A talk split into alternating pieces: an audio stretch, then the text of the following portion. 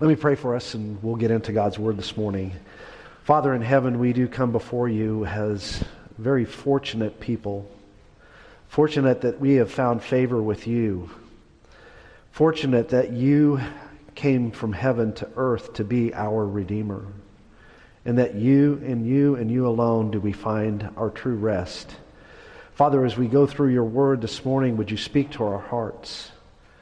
Would you show us that your perfect, sovereign, divine plan brought about providentially for both Ruth, Boaz, and Naomi, you also work out in our lives as well. Let us all be always be mindful of that. In Christ Jesus' name, amen. Are any of you tired today? Did you get a good night's sleep last night? Rest is essential.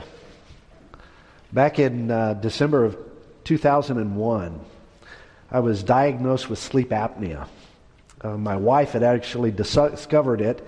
I would quit breathing at night. I was a big snorer um, and would always struggle with being rested. And it was through that diagnosis that I was then, this is 21 years ago, put on a CPAP machine. I was very young when it happened. But I was very thankful for what it provided for me.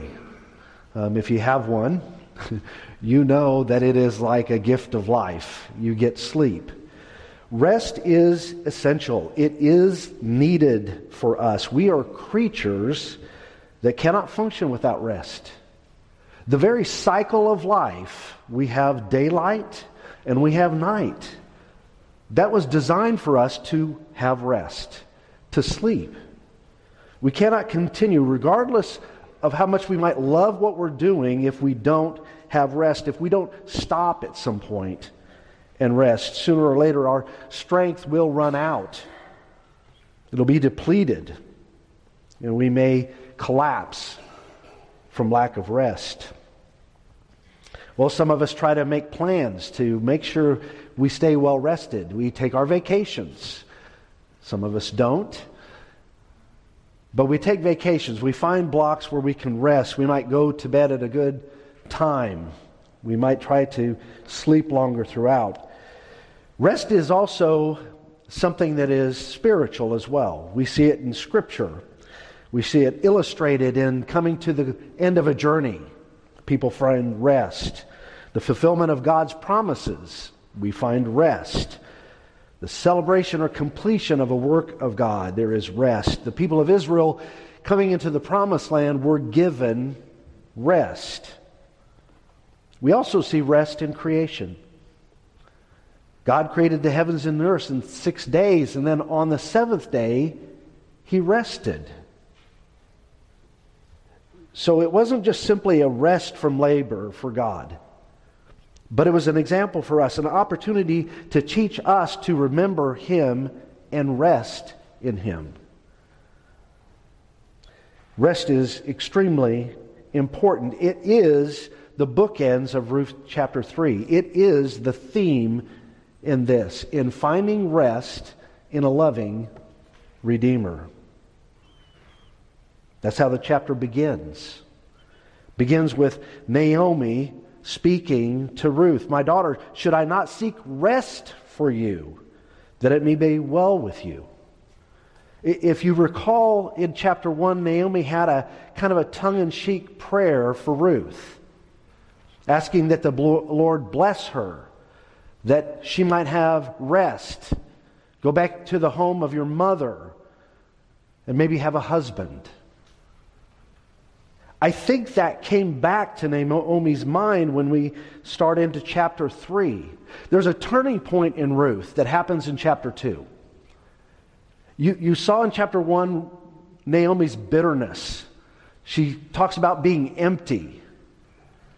And in the first part of chapter 2, Ruth asks for permission to go and glean in the field.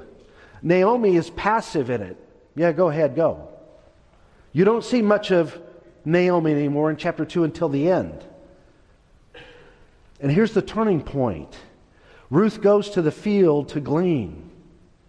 She happens, by chance, the scriptures say, but it's not chance. It's God's providence. It's Boaz's field, and she finds favor.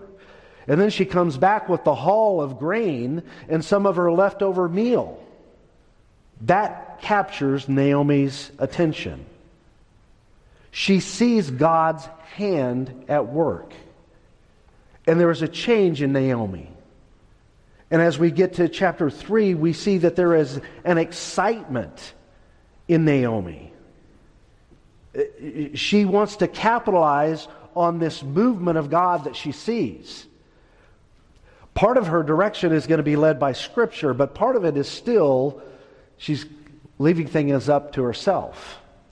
She, she sees this situation and, and she thinks all of a sudden, I can be a matchmaker.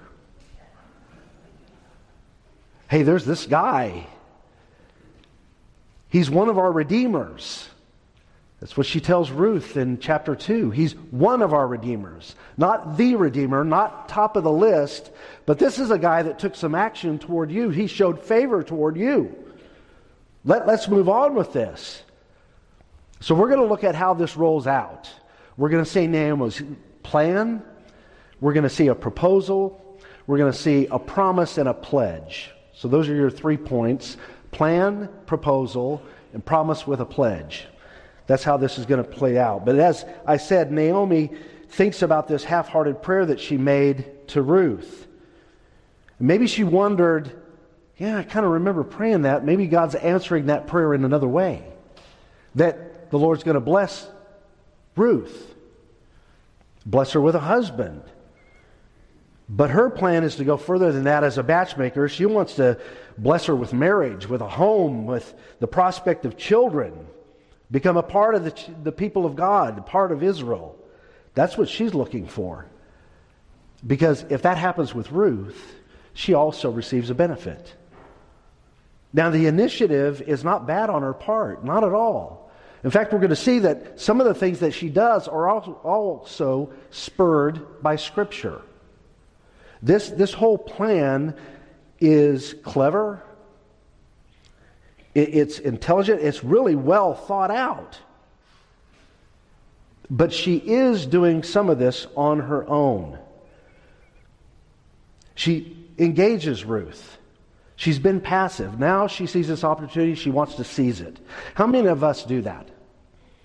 See an opportunity, and we get really, really excited. I've got to do this. I got to put this in action to make this come to fruition. I have an opportunity here that I don't normally have. But how are we supposed to respond? Should we not take the matter to the Lord in prayer? Shouldn't we say, Lord, what are you doing here? What does your word say that governs this situation? Because Scripture Peter says in his second epistle, is everything for life and godliness. There is no aspect of your life that Scripture doesn't touch. But Naomi is still a little bit on both sides. She wants to seize this opportunity, but she also wants to guide her in a way. And these scriptures flood into her mind. Now, the, the text doesn't say that, but you can't help but know that by what she says to Ruth. The context is what it, of what is laid out. She recognizes Boaz to be a relative. That word for relative is kinsman, in whose young women you were, the ones that you were working with.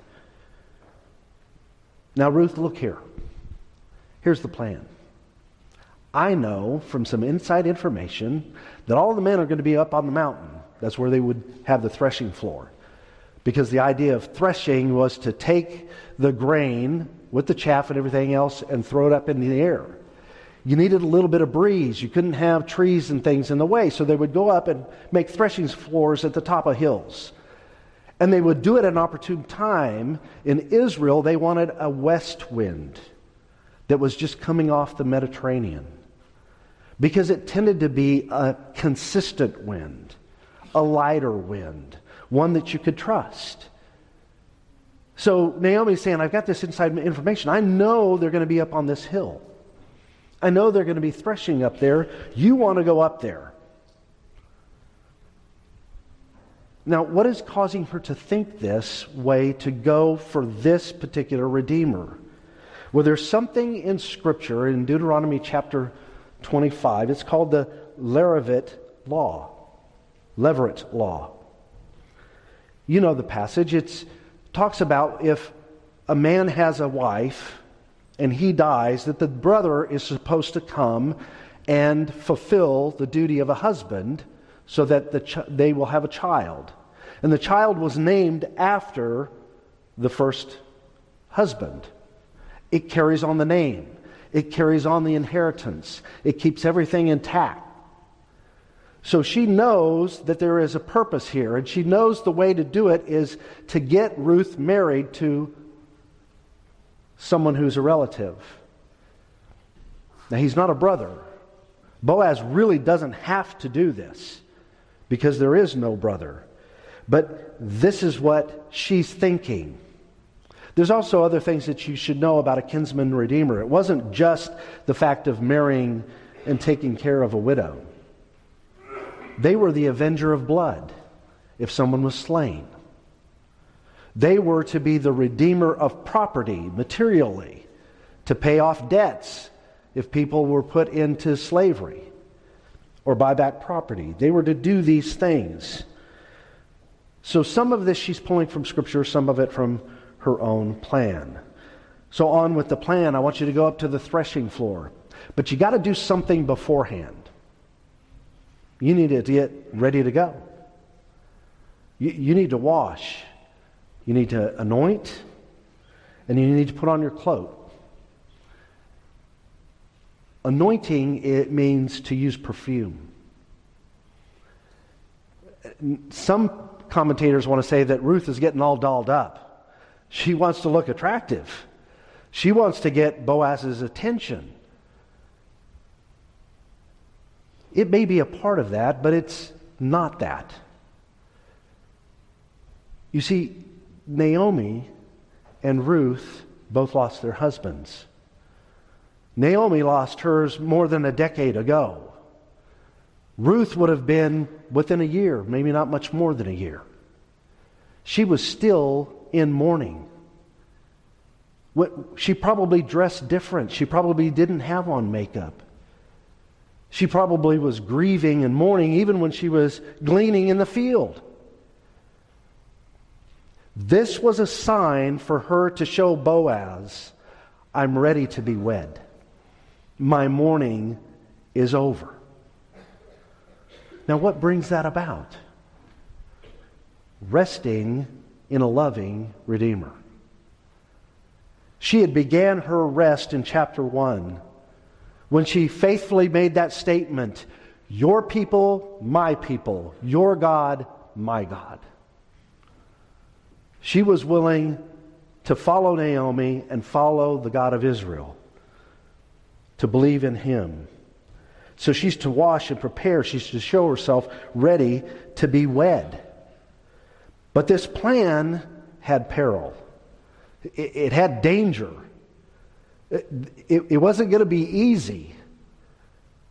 She's going to a place where women weren't invited. Women didn't go to the threshing floor, at least not women with integrity.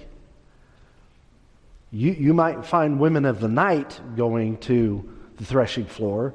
So when the men had had a long day's work and had a few drinks and had a good meal, that then they wanted some company.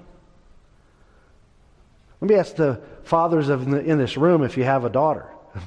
Would you say, I want you to get all made up, put on some perfume, some nice clothes, and I want you to go out at midnight where there's a bunch of men? no other women. You're going to go by yourself. You're not going to have a chaperone. See how crazy this sounds? And, and yet, God's divine sovereignty is bringing this about through His providence. It is going to be a risk, it is going to be some danger. But the idea here of itself really is based upon a desperate need. You see, Naomi and Ruth came back after being in a place for, because of famine. They come back for bread. They were there at the beginning of the barley harvest, and I shared with you before the barley harvest, the beginning of it was a sign of that's when Passover took place. But it pretty much comes to the end with the wheat harvest, which is Pentecost. They're somewhere between, well after the beginning of the barley harvest and closer toward the wheat harvest. And there's been no Redeemer yet. They've gotten some things from Boaz to this point, but what's going to be the long term solution? They've got a short term solution, but not a long term one. What's going to happen in the winter? Who's going to protect them? Who's going to feed them? Who's going to care for them? This is why Naomi is putting together this plan. Desperate times need desperate measures. So she puts this plan into place. She goes on with the plan and says, Now, when you get there, make sure you're not seen. You need to keep your integrity. You're going to have to be patient. And you're going to have to have some perception. Patient in that you may get there and the people are still having their meal, their celebration, their party. You're going to have to stay at a little bit of a distance.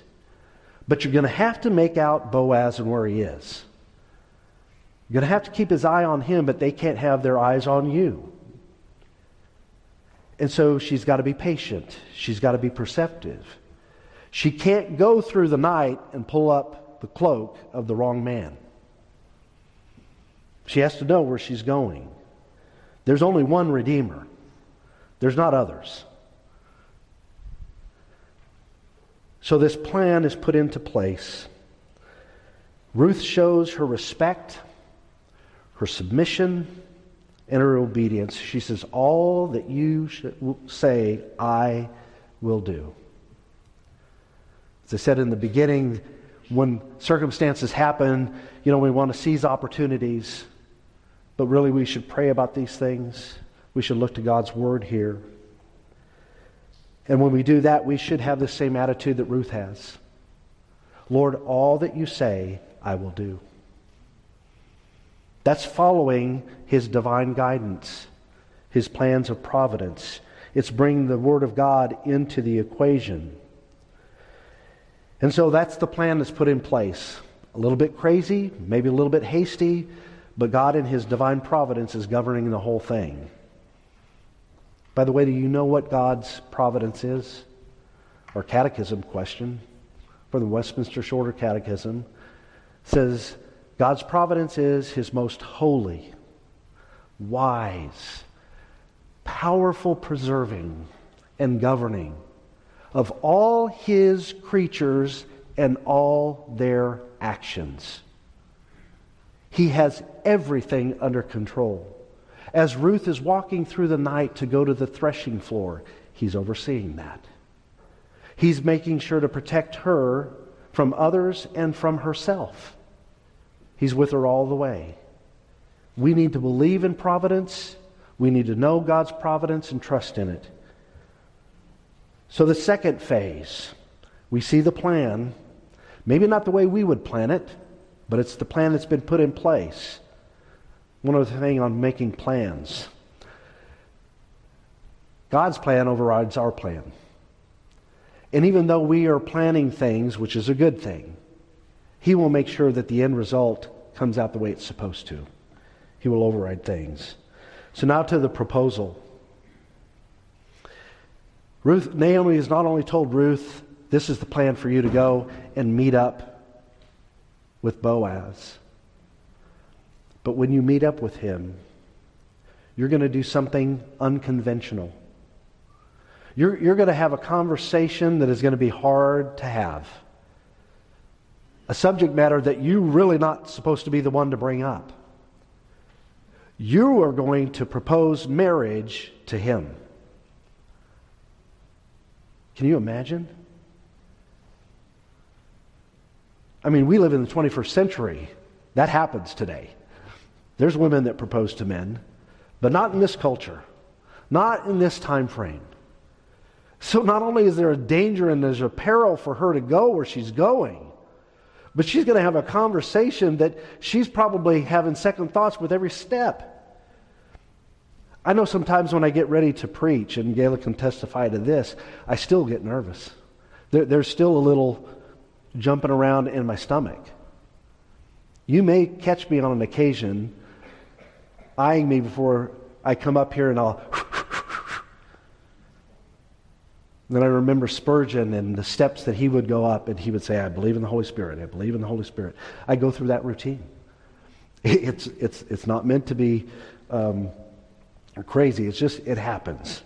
So with every step she's going, she's about to have this encounter with Boaz, and she's going up just as her mother has commanded her to do with every step. And Boaz has eaten and he's had something to drink. His heart is merry. Now, there was something tactical to Naomi's plan that works here. Now, maybe if Ruth got there where they were still working, he would have been a little upset. You're, you're, interrupting my work. What are you doing here? You're not supposed to be here. But now he's had a full day's work. He, he really wants to rest. He's relaxed. He's had a little bit to drink in a good way. He's in a good mood. He's in the right frame of mind for her to do this. And he goes and he sits at the end of a heap of grain, and that's where he's going to lie down. It's one of the things that men at the threshing floor had to do. They had to guard what they had already threshed. The chaff, they don't care about. The grain, they do. Everything is on the line here for Ruth. What if he rejects me? What if he tells me to go away? Those thoughts are real. We have those thoughts. Like I said, you ever have those times you have to have an uncomfortable conversation with someone else? You don't want to do it. You may get nervous. You may fear rejection. But there's a part of Ruth where knowing Yahweh, knowing her God, it gives her a steadfastness. She has an integrity to her. And so she sees Boaz lay down. Then she comes softly. That means discreetly, quietly. If you've ever had children and you went to check on them at night, if the door's shut, you turn the knob really slow. You open it up. You peek in. You may go walk up there, make sure they're tucked in well. That's the kind of secrecy that she uses to come to Boaz quietly, not startle him. And she lays down at his feet. It's a place of submission. Remember Martha and Mary? When Jesus is with them, Martha is busy working in the kitchen. She's getting the meal ready. And where's Mary? At Jesus' feet. That's where Ruth goes, to the feet of Boaz. All of this, we begin to see shades and types and shadows in Boaz of our true kinsman Redeemer, Jesus. He, he has been the one that has been looking out for Naomi, showing her favor, giving her sustenance. And that's who Ruth comes to. We're to do the same. We should recognize all the blessings we have from God in Christ Jesus. Come to his feet.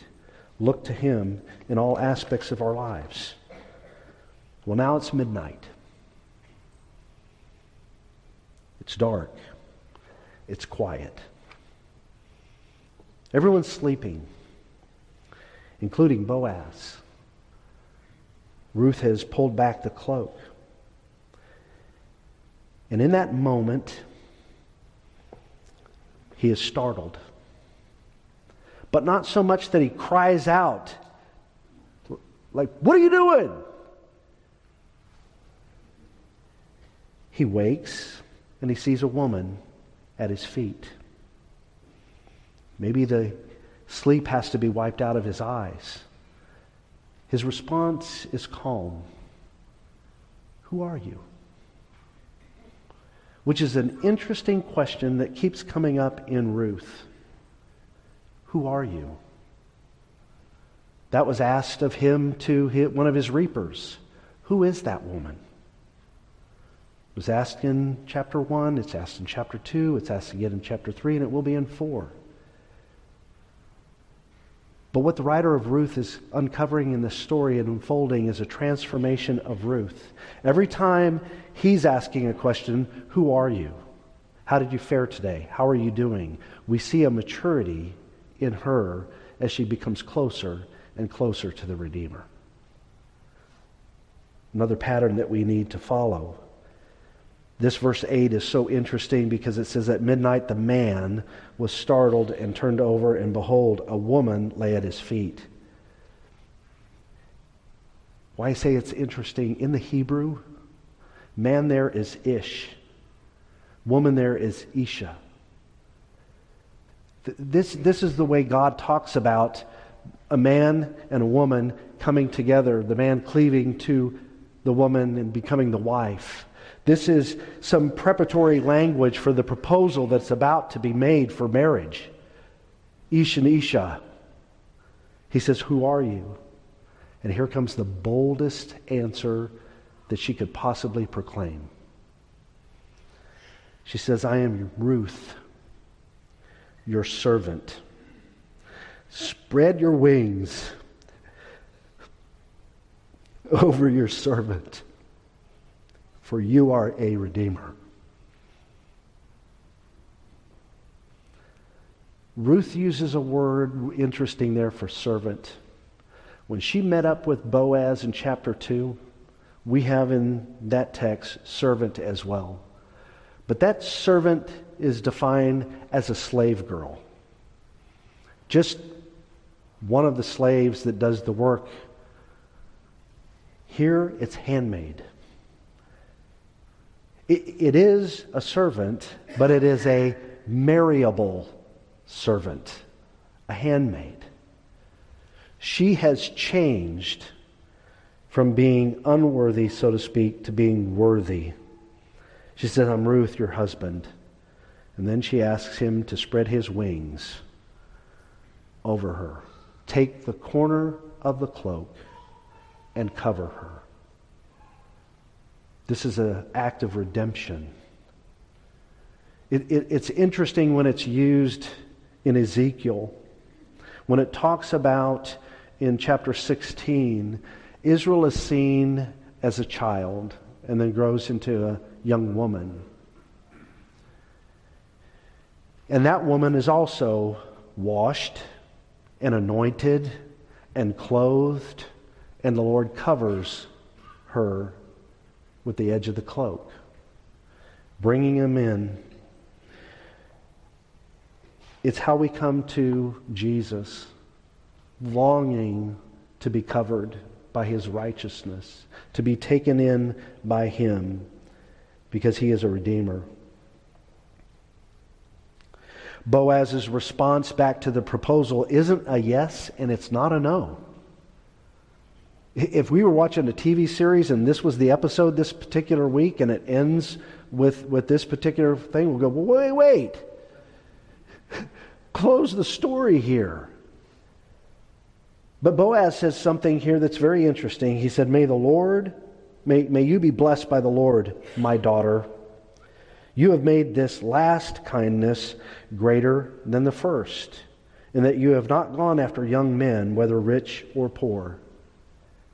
So, in this non yes, non no, he does commend her in particular. If you read in, in a little bit here, he calls her daughter. There is an age separation between the two and he recognizes that the kindness that she first showed was toward Naomi. And her kindness toward her after she had lost her husband. But here, the second is greater than the first. Because now she is not only being kind to Naomi once before, but a second time. Because if, one, if she is redeemed, so is Naomi. There, there is an interesting part of the narrative here with Naomi, with Ruth, and with Boaz. If you go through and you read it, you see when you get to chapter 3, this is reminiscent of Philippians chapter 2. They are thinking more highly of others than themselves. Boaz is thinking of Ruth and Naomi. Ruth is thinking of Naomi. Naomi is thinking of Ruth and Boaz. They're not looking at themselves. A sign of those who are being raptured up into the Redeemer. And he tells, Boaz tells Ruth, You haven't gone after young men, whether rich or poor. He's probably complimenting her on how she looks her work ethic and everything else, thinking you are a Proverbs 31 woman. You, would be a prize for anyone to have. And yet you come to me because you know that I am a Redeemer. She could have married, lived her little happy ever after. But she's trying to do this the way that God has intended it to be. Then he calms her in verse 11 Do not fear. I will do for you all that you ask. What she's asking for is a redeemer. And Boaz says, I will do that because you're a worthy woman. Anyone would be lucky to have you. And he says, Yeah, it's true. I am a redeemer, but I am not the redeemer. There is one nearer than I. So there's the proposal. No yes, no no. Just a promise, just a promise by Boaz to see it through. And, and we get the gist of this promise in the remaining verses or the verses that go forward. He says, Remain here tonight. And in the morning, if he will redeem you, this other Redeemer, let him do it. But if he won't redeem you, as the Lord lives, I will. So there's a conditional yes. But he doesn't leave the promise alone. Boaz has absolutely no responsibility here for Boaz, for Ruth. None. He could have just said, Go to this other man. He's the one you need to be talking to. He's the one you should propose to. But he promises, I will see it through. You will have a Redeemer. But then he goes beyond that. Tells Ruth to bring her garment, her outer garment, that she's wearing. Hold it out. And he gives her six measures of grain, which has such significance to it. The whole thing, an outer robe of a younger woman, the cloak is being talked about, could carry things, but primarily it was for carrying a child. Six is a number that's used in Scripture of incompleteness. So, this grain that he puts these six measures in is as if this is an over abundant loving pledge to get to the seventh, to complete what she is lacking a husband, a child, a home, a land, a people, a God. All that represents what Jesus is to us. He's what completes us in this process to take us from being empty to full to take us from being an alien to a family, to bring us in and do what we cannot do for ourselves. So, this pledge goes forward, and it is an abundant pledge. It's like a dowry. Ruth goes home, still under the night, early in the morning. And Naomi has, how did, how did it go? How did you fare? She can see it. Ruth tells everything that happened to Naomi. And instead of excitement, there's a calm to Naomi. She again sees the providential hand of God working itself out. She believes the promise that Boaz has made, that it will come to fruition. And she asks Naomi or Ruth, just wait. The man will not rest until he settles the matter. Boaz is restless to bring rest to Ruth. Remember what I asked I talked about at the beginning, we all need rest. We need physical rest, but we need spiritual rest. Jesus is restless until we enter into rest through faith in him. He is doing the works of favor toward people to draw them to himself,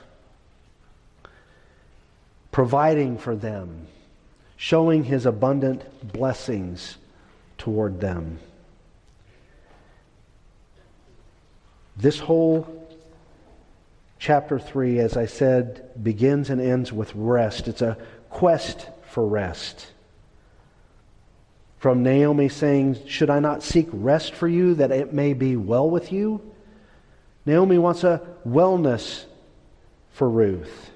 She wants her to have acceptance, inclusion, provision, a life worth living. It's essential. She needs this, not just physically, but spiritually as well. That's why she took initiative. That's why she took action. But there's something far more important than taking initiative, making a plan, taking action. Yes, we should do those things. But we need to understand when it's time to stop striving and begin waiting. To seek rest, knowing that we leave the outcome to someone else, to a loving Redeemer. Ruth and Naomi would not have the peace of rest unless there had been a promise made by Boaz. We won't have the peace and rest until we have the promise of salvation and deliverance in Christ Jesus. We need to see that this is a gift, that striving will not accomplish it, but having faith and trust in the Redeemer. We learn from this passage that God is always working his divine will and his providence.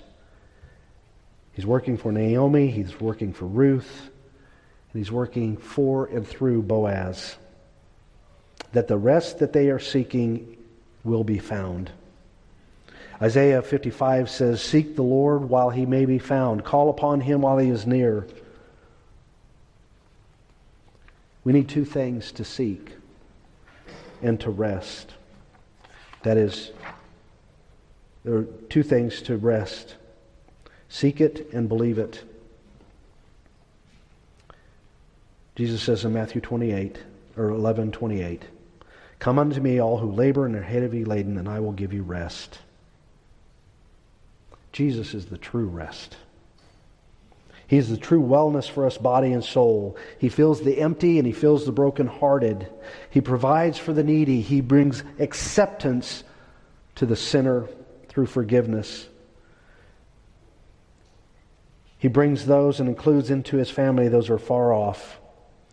He's our brother. He's a husband to the widow, a father to the orphan. All these promises of rest are in Christ Jesus. Are you resting in Him today? Are you trusting in Him? If you are, I pray that you will trust Him even more and more, resting in Him upon the promises they made. If you have not, I pray that you will believe in Him, flee to Him. Let us pray. Father, we do thank you for your word. We thank you that we have rest in Christ Jesus. We thank you that you are a restless Redeemer, a restless, loving Redeemer until we find our rest in you. Encourage our hearts this morning to live out lives that reflect yours. In Jesus' name, amen.